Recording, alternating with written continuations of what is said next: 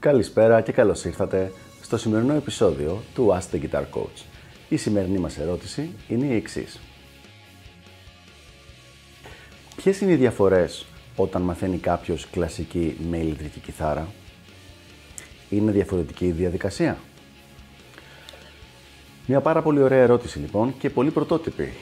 Έχουμε μιλήσει αρκετές φορές για το κατά πόσο πρέπει να ξεκινάμε με ηλεκτρική πριν πάμε στην κλασική ή κλασική πριν πάμε στην ηλεκτρική, αλλά αυτό είναι ένα θέμα το οποίο δεν το έχουμε κοιτάξει ποτέ. Οπότε λοιπόν θα πάρω αυτή την ευκαιρία για να μιλήσω σήμερα για το θέμα της κλασικής κιθάρας και πώς το να μαθαίνουμε κλασική κιθάρα, η μέθοδος εκμάθησης και διδασκαλίας έχει διαφορετικές, διαφορετικά προαπαιτούμενα σε σχέση με την ηλεκτρική. Για πάμε να δούμε λοιπόν. Νούμερο 1. Sight reading ή αλλιώς παρτιτούρα prima vista. Τα στάνταρ στην κλασική κιθάρα όσο αφορά το διάβασμα της παρτιτούρας είναι πολύ πολύ πιο υψηλά.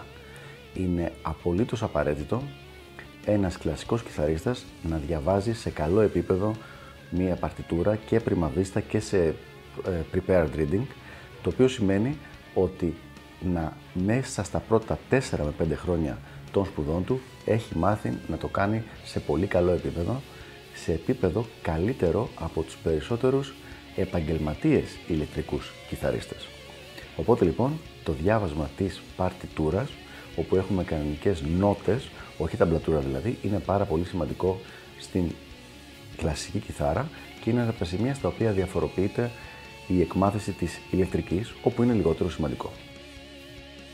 Νούμερο 2. Υπάρχουν πολύ συγκεκριμένες εξετάσεις και διαδικασίες με τις οποίες ένας κλασικός κιθαρίστας προχωράει από επίπεδο σε επίπεδο στη διάρκεια των σπουδών του. Δηλαδή, υπάρχουν τα οδεία, υπάρχουν πανεπιστήμια στο εξωτερικό, όπου έχουν πολύ συγκεκριμένο πρόγραμμα σπουδών, το οποίο είναι πάρα πολύ γνωστό, με στάνταρ κομμάτια, δεν είναι δηλαδή ε, κάτι το οποίο να διαφοροποιείται κάθε φορά ανάλογα με το κάθε οδείο και ανάλογα με τον κάθε φορέα που κάνει την εκμάθηση, όπως δυστυχώς ακόμα είναι η κατάσταση στην ηλεκτρική. Δεν σημαίνει αυτό ότι δεν υπάρχουν κάποιες στάνταρ εξετάσεις στην ηλεκτρική, αλλά τα πράγματα είναι πολύ πιο χαλαρά, πολύ πιο χύμα θα έλεγα σε σχέση με την κλασική.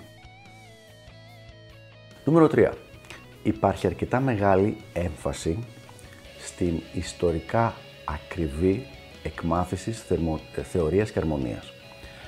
Και στην ηλεκτρική κιθάρα υπάρχει πολλή ενασχόληση με την αρμονία και θεωρία, καθώς και με τον αυτοσχεδιασμό και τη σύνθεση, αλλά με έναν τρόπο που είναι όσο πιο μοντέρνος γίνεται. Δηλαδή, ό,τι καινούργια πληροφορία υπάρχει ε, και χρησιμοποιείται, την βάζουμε μέσα στην ύλη της ηλεκτρικής. Στην κλασική είναι λίγο διαφορετικά. Μαθαίνετε η θεωρία με τρόπο που να είναι ιστορικά ακριβής. Δηλαδή, το 1500 με 1700 κάνανε αυτό το πράγμα.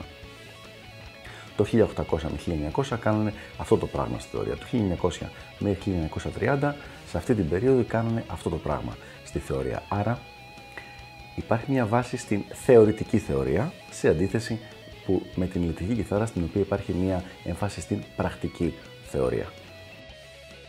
Και πάμε στο νούμερο 4. Ένα από τα αγαπημένα μου, μια από τις αγαπημένες μου διαφορές και ένας από τους βασικούς λόγους για τους οποίους ασχολήθηκα με το συγκεκριμένο όργανο, την κλασική κιθάρα, συγκεκριμένα με τη φλαμέγκο κιθάρα, που ξέρετε όσοι έχετε παρακολουθήσει στο κανάλι μου ότι ασχολούμαι επαγγελματικά.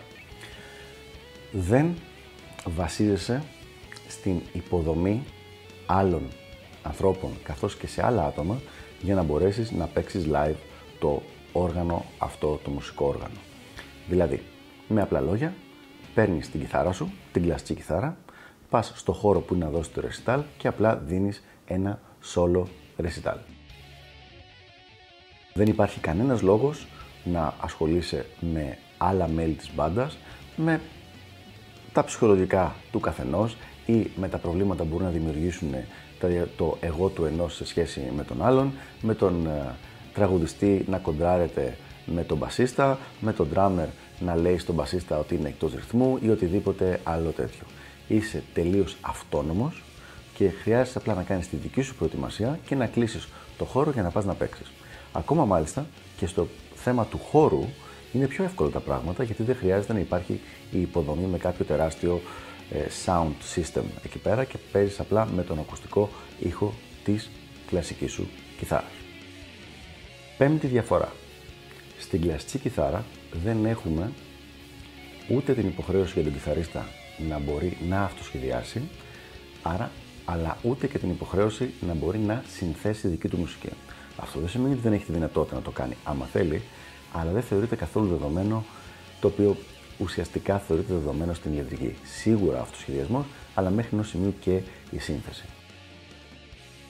Στην κλασική μουσική, παραδοσιακά, υπήρχε το θέμα του αυτοσχεδιασμού.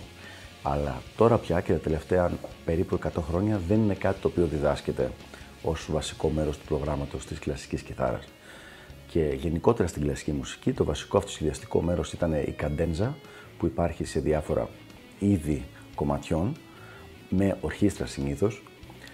και αυτό όμως δεν χρειάζεται πια τα τελευταία 100 πλάς χρόνια να ξέρει ο μουσικός να αυτοσχεδιάζει, κατά επέκταση ο κιθαρίστας, γιατί συνήθως υπάρχουν έτοιμες καντένζες για το κάθε κομμάτι, για την κάθε σύνθεση.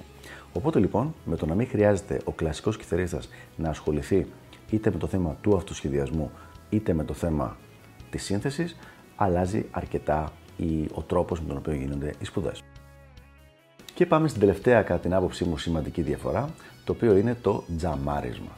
Το τζαμάρισμα, το οποίο είναι μια πάρα πολύ σημαντική διαδικασία για κάποιον ο οποίος μαθαίνει ηλεκτρική κιθάρα, δεν είναι απαραίτητα μέρος της εκμάθησης, αλλά της επίσημης εκμάθησης για την ακρίβεια, αλλά όντως μέρος της εκμάθησης γίνεται με τα διάφορα τζαμαρίσματα, είναι κάτι το οποίο δεν γίνεται ή γίνεται πάρα πολύ δύσκολα και πολύ σπάνια στην κλασική κιθάρα.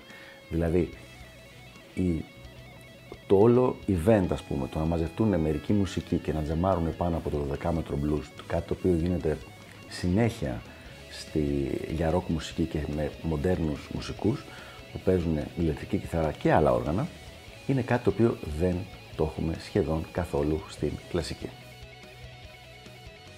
Αυτές λοιπόν είναι οι βασικές διαφορές ανάμεσα στην εκμάθηση της ηλεκτρικής και της κλασικής κιθάρας. Σε κάποιο επόμενο βίντεο θα βάλουμε τις 5 βασικές διαφορές από τη μεριά του ηλεκτρικού κιθαρίστα, του μαθητή που μαθαίνει ηλεκτρική κιθάρα. Αυτά για το συγκεκριμένο θέμα, ελπίζω να βοήθησα και τα λέμε στο επόμενο επεισόδιο του Ask the Guitar Coach. Γεια χαρά! Thank you.